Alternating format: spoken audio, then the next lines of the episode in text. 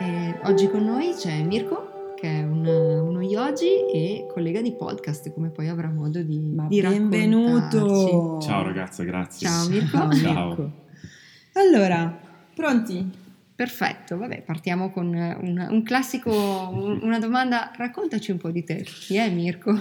Allora sì, sono, sono Mirko e sono, come avete detto, uno yogi, eh, un istruttore di yoga. Eh, ho conosciuto lo yoga oramai undici anni fa e da cinque anni sono, sono istruttore, sono istruttore di yoga, quindi ho fatto un bel percorso, un bel percorso che mi ha cambiato, eh, sono sicuramente... Posso interromperti un secondo? Vai. Insegnante. Insegnante. Istruttore erano i primi duecento ore. Ah, vedi che mi hai insegnato una cosa. Sì, ok, insegnante di yoga. Perfetto. E... Come dicevo, eh, undici anni fa l'ho conosciuto, ho una bellissima storia associata a come ho conosciuto lo yoga, perché all'epoca io sono, nella mia vita professionale, ho una, eh, sono, sono, sono un manager, sono un manager di tutt'altro, faccio l'informatico di professione, ok? Questo è quello che mi dà al momento da vivere ancora. Quindi quanto di più lontano si possa immaginare dal mondo. Lontanissimo. E fondamentalmente in quel periodo ero in sovraccarico, sovraccarico del, dell'emisfero sinistro del cervello, come dico sempre. Quindi eh, stavo, stavo cercando un, un qualcosa, una disciplina, o all'epoca non riuscivo a incasellarlo, un qualcosa che mi aiutasse a bilanciare un po' quella che era la mia vita stressante professionale con, con quello che invece non, non saprei aver trovato, ok? E all'epoca ero fidanzato con mia moglie e, e, e allora si è detto, vabbè, eh, uniamo l'utile e il dilettevole, cerchiamo qualcosa da fare assieme. Allora abbiamo girato un po' per la provincia e abbiamo fatto delle prove di tai chi, delle prove di altre arti marziali. E poi siamo capitati al laboratorio, laboratorio a Varese, appena stato aperto, e, e abbiamo provato, una, abbiamo fatto una lezione di, di Hatha Yoga.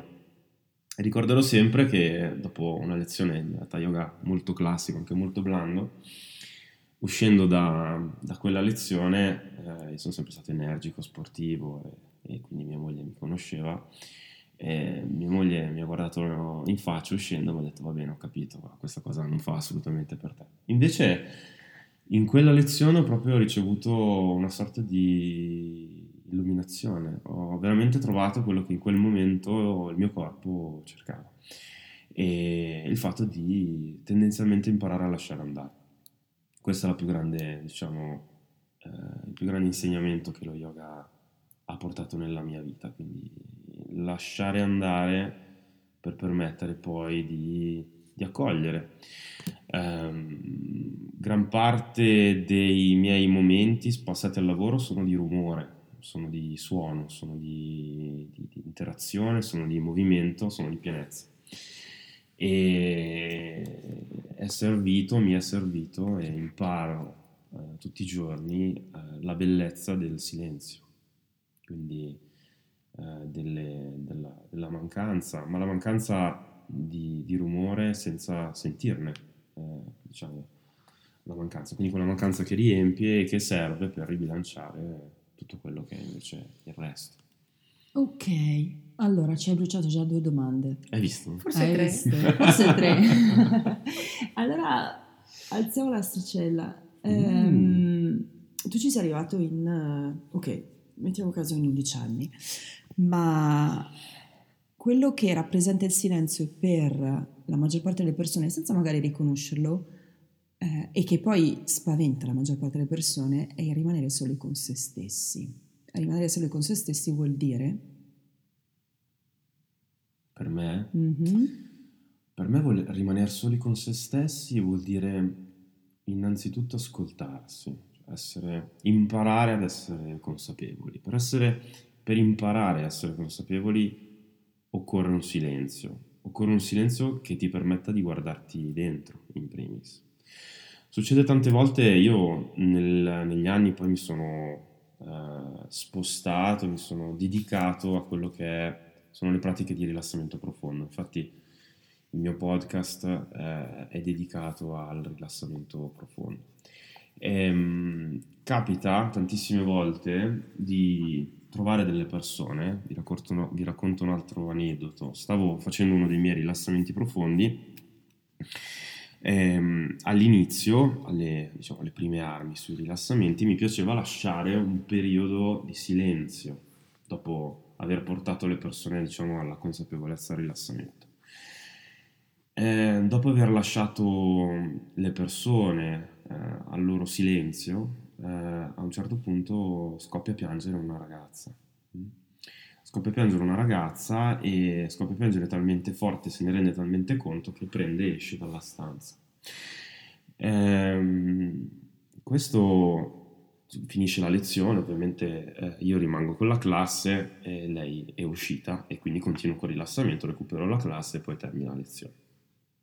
Bene, ho parlato poi con la ragazza e, e, e lei mi dice: ad un certo punto mi sono sentita vuota, cioè mi sono sentita lasciata da sola, e questa cosa mi ha generato ansia, non sono abituata a sentire questo vuoto.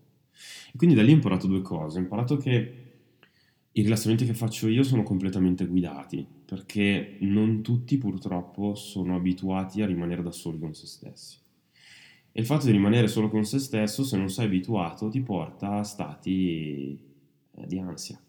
Quindi sperimenti un qualcosa che è talmente grande, io lo chiamo divino quasi, e che ti schiaccia. E che quindi inizi ad andare in panico. Guarda, um, sto leggendo um, un libro a dieci minuti in dieci minuti uh, che parla di meditazione. Non ho il titolo, poi eventualmente magari lo si può taggare. Eh, e nella prima, nell'introduzione, dice una cosa veramente incredibile. Questa signora, stiamo parlando di trenta quaranta anni di esperienza sulla meditazione. Quello che lei dice è: nella meditazione sperimenti il tuo sé, che è un po' uh, questa cosa incredibilmente, cioè è un po' una divinità sumera questa, questa idea del sé, perché te la propongono in qualsiasi salsa, nei corsi di formazione, piuttosto che...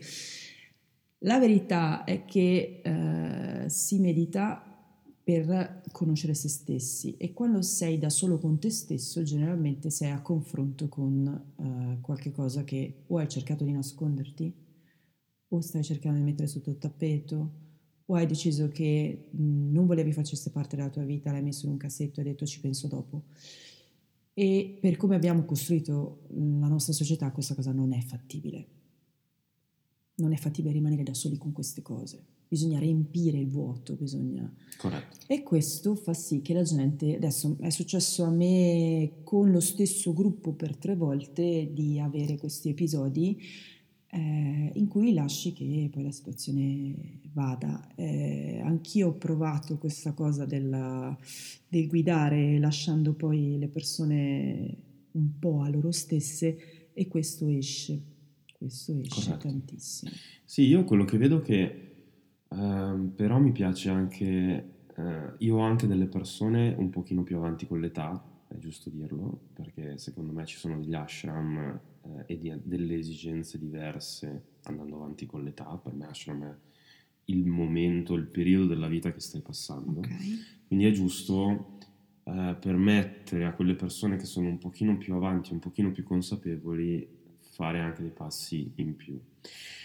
Quindi secondo me ritorniamo sempre al conoscere la classe che tu hai davanti. Mm. Eh, cerco di fare delle classi, cerco di seguire delle classi che siano il più possibile da una parte omogenee, e se non sono omogenee dall'altra parte che conosco, eh, per cui eh, so come lavorare soprattutto su questi aspetti.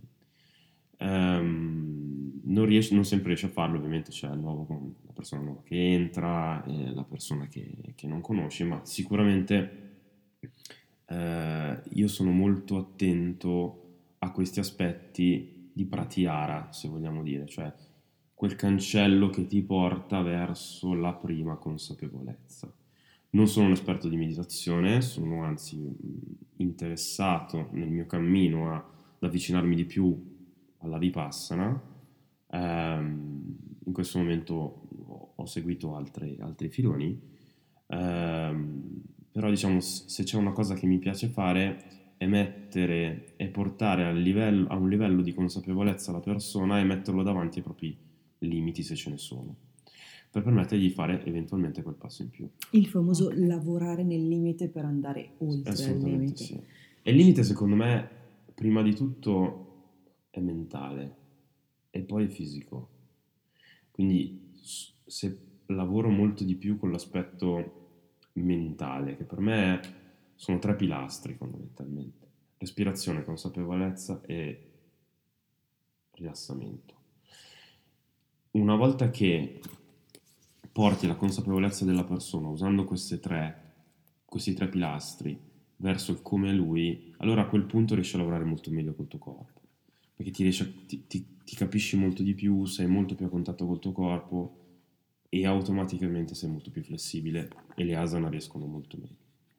Ok, eh, intervengo un attimo. Eh, è vero, viviamo in una società in cui siamo bombardati da stimoli e chi più, chi meno, mh, siamo tutti in sovraccarico. Direi che tu, tu hai detto, appunto, hai raccontato di come ti sei avvicinato allo yoga, eh, ma mh, secondo me molte persone arrivano allo yoga, alla meditazione, alle pratiche di rilassamento proprio perché hanno un bisogno certo. di eh, staccare, di... di di, di eh, abbassare il volume di questo, di questo brusio, di questo rumore eh, di fondo, ma spesso eh, ci si arriva proprio a partire dal, dal corpo, dal lavoro che si fa sul corpo, sì, perché è molto più facile per noi eh, ritrovarsi impegnati a concentrarci su un'asana, su un movimento da fare, rispetto appunto a ritrovarsi seduti a occhi chiusi e a guardare che cosa c'è dentro.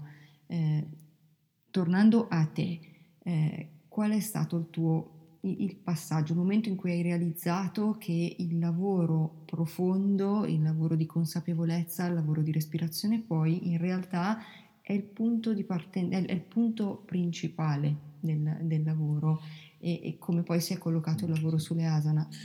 Ritorno un passo indietro perché non vorrei essere eh, mal compreso. Quando parlo di consapevolezza... Ehm, Io parlo di lavoro di consapevolezza fisica principalmente, quindi uh, se tu frequenti una classe che guido io, uh, io in una classe di un'ora faccio forse al massimo dieci asana, perché il lavoro principale che faccio nella mezz'ora di pratica fisica è sulla consapevolezza al movimento, ok?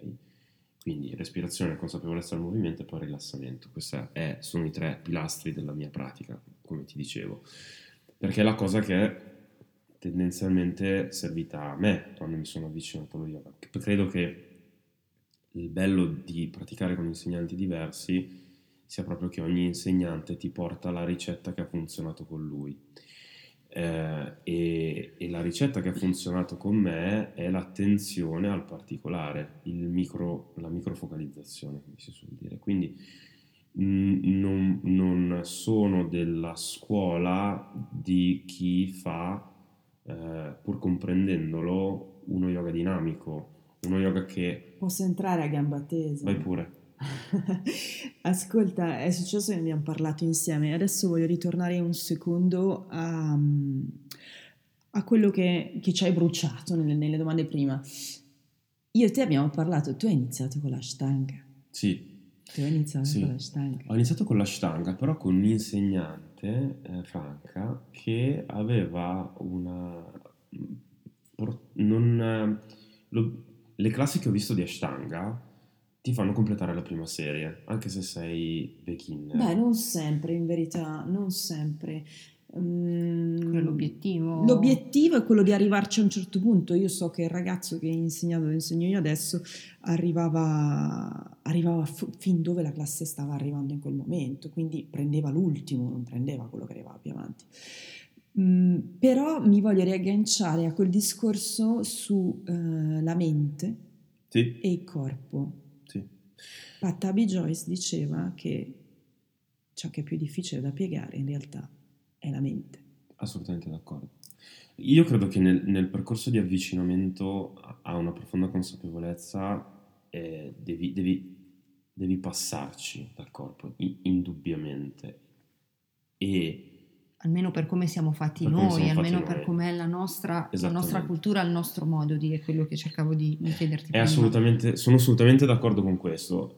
Questo però è quello che sperimenta chi si avvicina allo yoga. Esatto. Chi però sta dall'altra parte, che è chi c'è passato, ok, deve fare in modo di portarlo quel passo in più. E quindi se quel passo in più nell'Ashtanga yoga, Eh, che ho comunque praticato, ehm, è voglio arrivare alla prima serie, non, non mi rappresenta, ok? Eh, quel passaggio in più è voglio avvicinarmi alla meditazione per quello che mi rappresenta, ok? E, e quindi a un certo punto, da praticante di Ashtanga Yoga e di Hatha Yoga, ho dovuto compiere una scelta, perché il tempo eh, e diciamo, la dedicazione è limitato, e di conseguenza ho scelto la via che più mi rappresentava. E quindi ho iniziato a praticare molto di più Hatha Yoga, pratico ovviamente tutti i giorni, praticavo eh, all'epoca da praticante tutti i giorni, e, e poi ho, ho seguito quel lignaggio che più mi, mi, si avvic- mi, mi si avvicinava alle corde. Quindi tornando due passi indietro, ehm, la, quello che voglio dire è che la persona che si avvicina allo yoga trova molto più facile eh, la spiegazione di uno yoga fisico. Il lavoro che invece deve fare, secondo me, il, l'insegnante è dire sì, c'è una dimensione fisica, ma sappi che, come hai detto tu, anche Pattabhi Jois diceva che c'è una mente da piegare, e la mente non la pieghi la fa, facendo il lavoro sul fisico, ma con tutto quello che ci sta attorno. E quindi devi associare il lavoro. È una grande sfida, è una grande sfida, eh, però spiega tante cose anche del, dell'approccio eh, che, che da insegnante metti nella, ne, nelle lezioni. A volte eh, capita di ascoltare programmi, persone, eccetera, e, e sembra così semplice dire la meditazione adesso è la, la chiave per, per il benessere. Eh, ovunque, in azienda, eh, nel, nel, negli ospedali. Ma secondo me però è difficile è prendere una persona prendere una persona e metterla lì e dire ok, adesso tu spegni tutto, chiudi tutto, ti siedi e, e, e, ti, e respiri. È difficilissimo. Sì. Io ho avuto in classe degli, degli esperimenti, l'ultimo tre settimane fa li chiamo esperimenti perché c'erano queste ragazze che praticano con me, che hanno detto a un certo punto al marito: guarda, ti farebbe bene. Classica proprio, eh, ti vedo stressato, ti farebbe bene, vieni a provare. E, e li ho visti faticare dal primo minuto in cui si sono seduti a, a quando si sono alzati dal tappetino. Mio fratello, eh, per citare un altro esempio, è la stessa persona che mi ha detto: no, io alle tue lezioni non ci vengo più perché è la cosa più difficile e più complicata che ho visto nella mia vita. Quindi secondo me, al di là di tutto, deve scattare una scintilla. Certo. Mm, non, lo yoga non è per tutti, come la meditazione non è per tutti. Eh, secondo me la meditazione è ancora più difficile dello yoga da, da spiegare e da fare proprio, perché c'è bisogno di questo passaggio mh, nel, nell'Ashtanga yoga. Eh, sono proprio delle tappe che ti portano. Eh, che ti, che ti, Aspetta, che ti Ashtanga precisiamo yoga. Precisiamo. non, ah, ah, non Ashtanga Vinyasa yoga, okay. ma... Ok... L'Ashtanga Yoga, la yoga delle otto tappe, e per cui eh, c'è proprio un accompagnamento della, della persona a, a meditare. Poi ci sono ovviamente delle, dei casi, ci sono ovviamente dei casi in cui, eh, e conosco delle persone che hanno, sono, hanno iniziato a meditare e sono, sono comfortable, viene in italiano, eh, nella meditazione, e vanno avanti così, va benissimo. Sono partiti questo. Così, poi ognuno al suo, al ognuno suo sentiero, corso, al suo percorso. Si sentono proprio agio. Si sentono proprio agio, mm. Grazie. Ok, ascolta un attimo, che cosa è cambiato da quando pratichi? Ovvero, cosa hai lasciato andare e che cosa hai accolto? Um,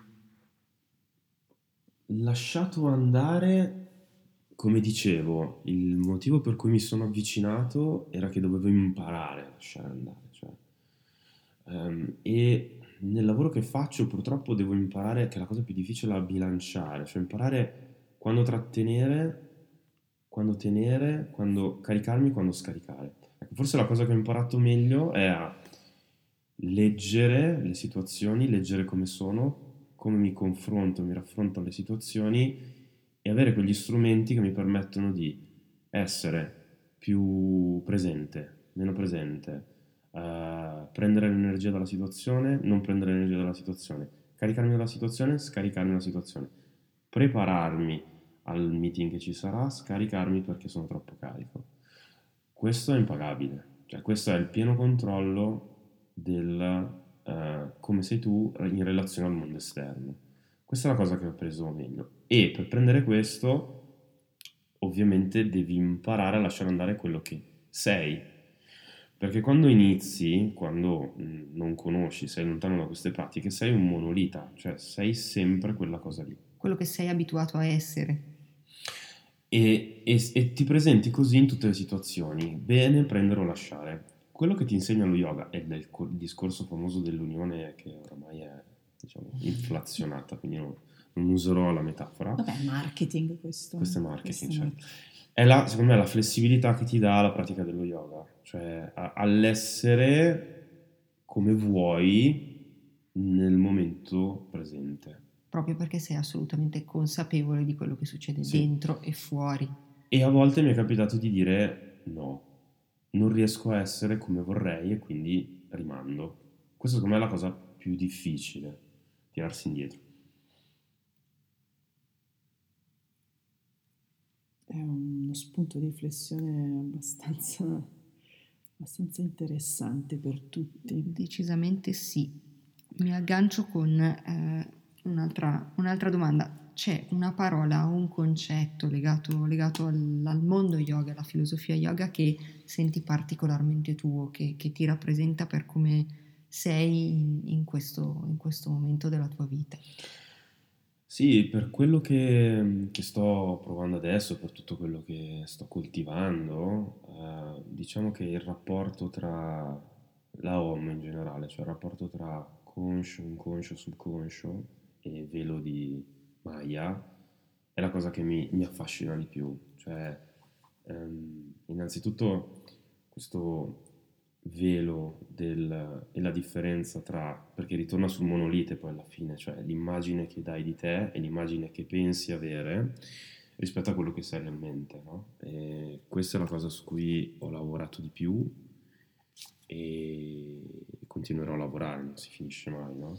Eh, e di conseguenza la cosa che mi piacerebbe far arrivare alle persone è che c'è un modo di lavorare, di lavorare sulla punta dell'iceberg e piano piano scendere verso a quello che siamo realmente, per farlo portarli a degli stati di, di consapevolezza conscia o consapevolezza inconscia tramite rilassamento, per cui si può veramente lavorare. Infatti quello che sto facendo, che è un lavoro di studio, è uno studio sulle metafore, eh, perché eh, quello che eh, sto facendo con i rilassamenti profondi è dare dei temi al, alle sessioni di rilassamento che faccio. E quindi, non so, tu hai l'ultimo episodio del podcast che, che ho registrato è sulla creatività. E quindi, non so, eh, ti senti debole sulla parte creativa, vuoi dare di più, vuoi dare un impatto su quello, allora ti aiuto rispetto a, perché ho studiato delle metafore, perché ho studiato eh, una serie di concetti, un'energia puntuale che ti aiuta a lavorare in quel punto. Questa secondo me è la cosa più bella, carina e diversa che sto facendo in questo, in questo momento. Ok, non che sveliamo cosa? Di più, andate ad ascoltare il podcast, chiaramente, ovviamente. Poi dopo ci sono tutti i riferimenti. Che cosa ti hanno insegnato fino ad oggi i tuoi praticanti? Tantissimo, veramente, veramente tanto. Uh, devo dire che la cosa più bella che mi hanno insegnato è che sono tutti diversi tra di loro e che nonostante tu riesca, tu abbia una classe omogenea, eh, quella classe ha comunque delle esigenze completamente diverse, le persone hanno delle aspettative completamente ris- diverse rispetto alla pratica, e, e, e una consapevolezza fortissima che ho è che non riesci a farle contente sempre tutti in una lezione. Questo lo devi mettere in conto, eh, e per questo quello che tendenzialmente faccio è concentrarmi su una persona alla volta, lezione per lezione. Così che non riesco a farli contenti tutti, ma se seguono e mi seguono durante il loro percorso, eh, cerco di avvicinarmi il più possibile a loro, perché mi piace vedere anche come la mia pratica poi risuona con la persona nel momento in cui cerco di lavorare sull'aspetto. Hai un aneddoto, ti viene in mente una situazione in particolare di cui puoi parlarci? Sì, eh, per dire che comunque lo yoga è, è un cancello. È venuta una, una persona da me a praticare qualche anno fa, eh, adesso un praticante fisso, e aveva dei problemi di, di sonno, ok? E, e quindi... a un certo punto abbiamo iniziato a lavorare su, su, sulla respirazione, una persona tendenzialmente ansiosa, e parlandoci lui mi diceva: sì, guarda, io adesso sto, sto migliorando dopo la pratica, però eh, diciamo, c'è ancora qualcosa che non va, mi sveglio con, con dei crampi, mi sveglio affannato. E... io all'epoca stavo, sono vicino alle pratiche anche a Ayurveda, una persona che, una cara amica che mi segue, e, e gli ho detto: guarda, secondo me potresti fare una visita a Ayurveda e poi integrare con magari dei sali, magnesio supremo. A distanza di, di due mesi, eh, persona felicissima che ha ricominciato eh, a dormire, e ha iniziato ad apprezzare di più, perché poi è una sorta di vortice, è una, eh, diciamo, cioè un circolo virtuoso, sì. Eh, che una volta che trovi quella chiave che gli risolve il problema puntuale che hanno in quel momento, che stanno cercando, che è la famosa punto, punta dell'iceberg, è la famosa punta dell'iceberg, riesce veramente a fare dei lavori che li portano a, a, dei, a dei risvegli interessanti. E ho più di una persona che adesso, per esempio, sta, si sta avvicinando al percorso di formazione. Ho due persone che si sono avvicinate al percorso di formazione, un altro paio che vorranno farlo l'anno prossimo. Secondo me sono, sono delle ottime, delle ottime, delle ottime cose. Molto bello. Quindi qualcosa ci hai già detto, o meglio, ci hai detto, ci hai spiegato, ci hai raccontato dove lo yoga ti ha portato e come ti ci ha portato. Dove credi possa portarti? Non mi do dei limiti, so dove sono, al, cioè dove mi piacerebbe andare. Eh, come dicevo, mi piacerebbe fare un percorso sulla meditazione. Eh, sto facendo un percorso interessante sulla preghiera e sulla, e sulla guarigione, grazie alla Mayulu. Che... Chi è la Mayulu?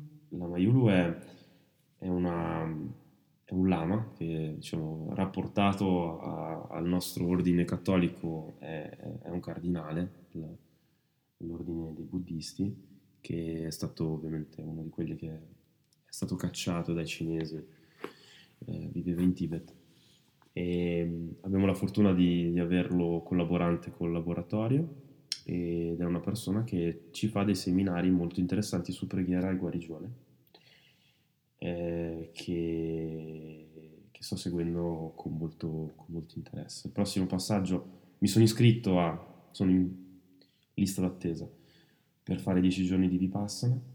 Sono dieci giorni in cui si entra in contatto molto intimo, molto profondo con, sì. con se stessi, dieci giorni di, almeno, non so silenzio. Se sono dieci esatti di silenzio, ma nove sicuramente di silenzio, e dieci giorni in cui non puoi comunicare, sì. eh, né esternare le tue emozioni, quel sì. che senti, non puoi scrivere, sì.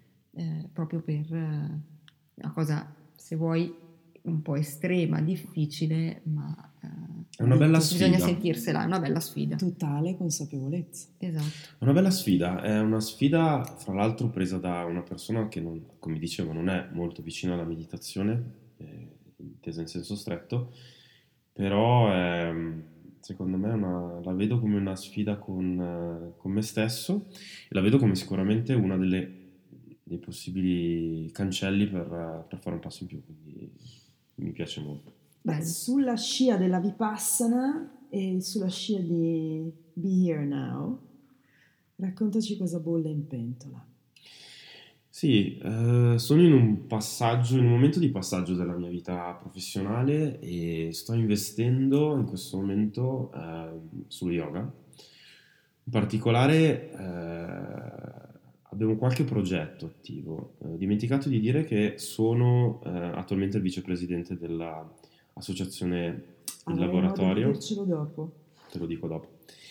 Eh, cosa, cosa sto cercando di fare? O cosa ho pro- sto provando a fare? Ehm, non c'era un podcast in italiano disponibile per le piattaforme che si focalizzasse, si dedicasse alle pratiche di rilassamento.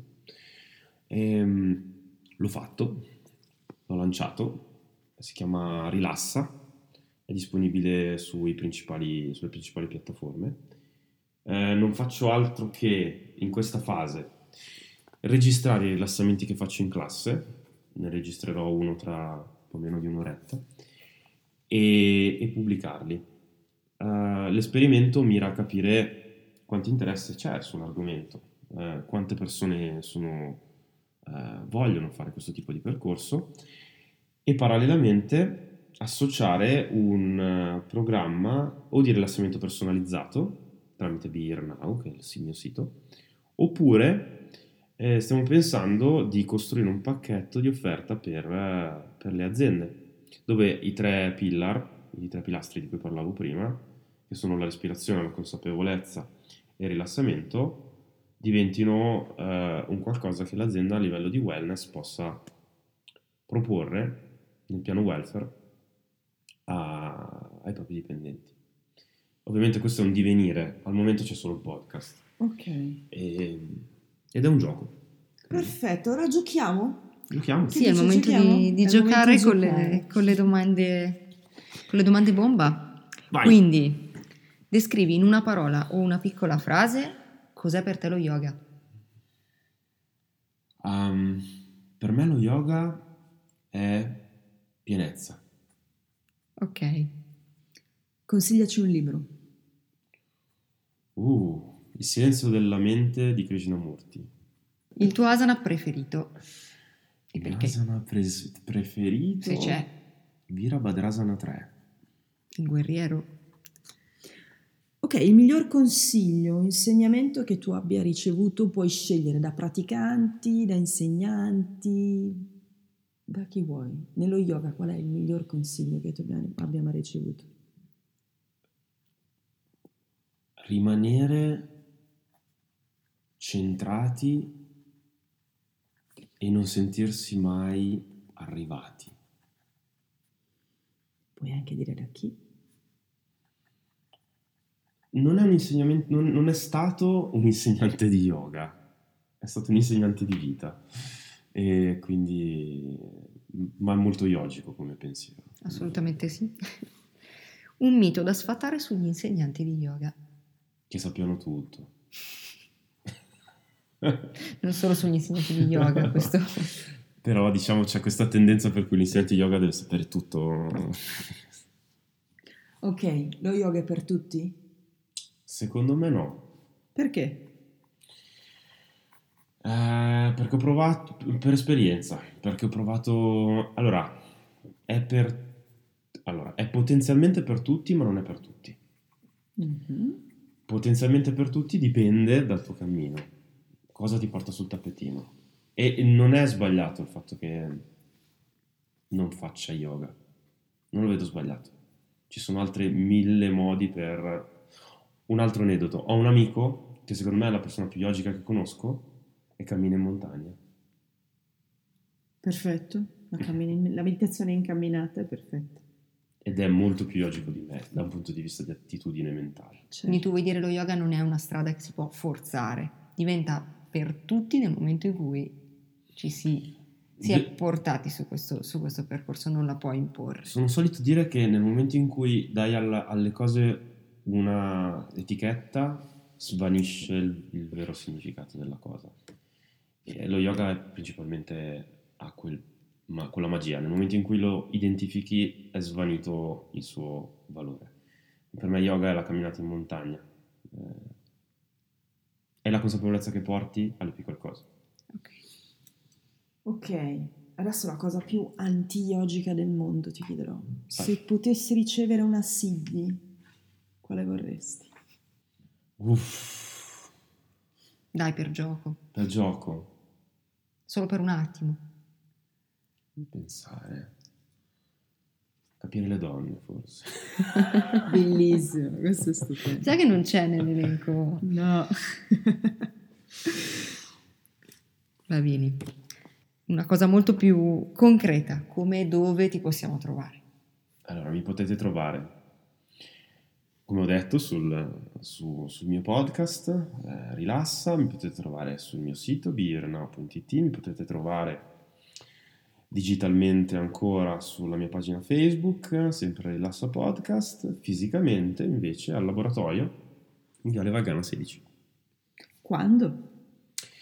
La mia pratica è il martedì dalle venti alle ventuno o il venerdì dalle venti e trenta alle ventuno e trenta.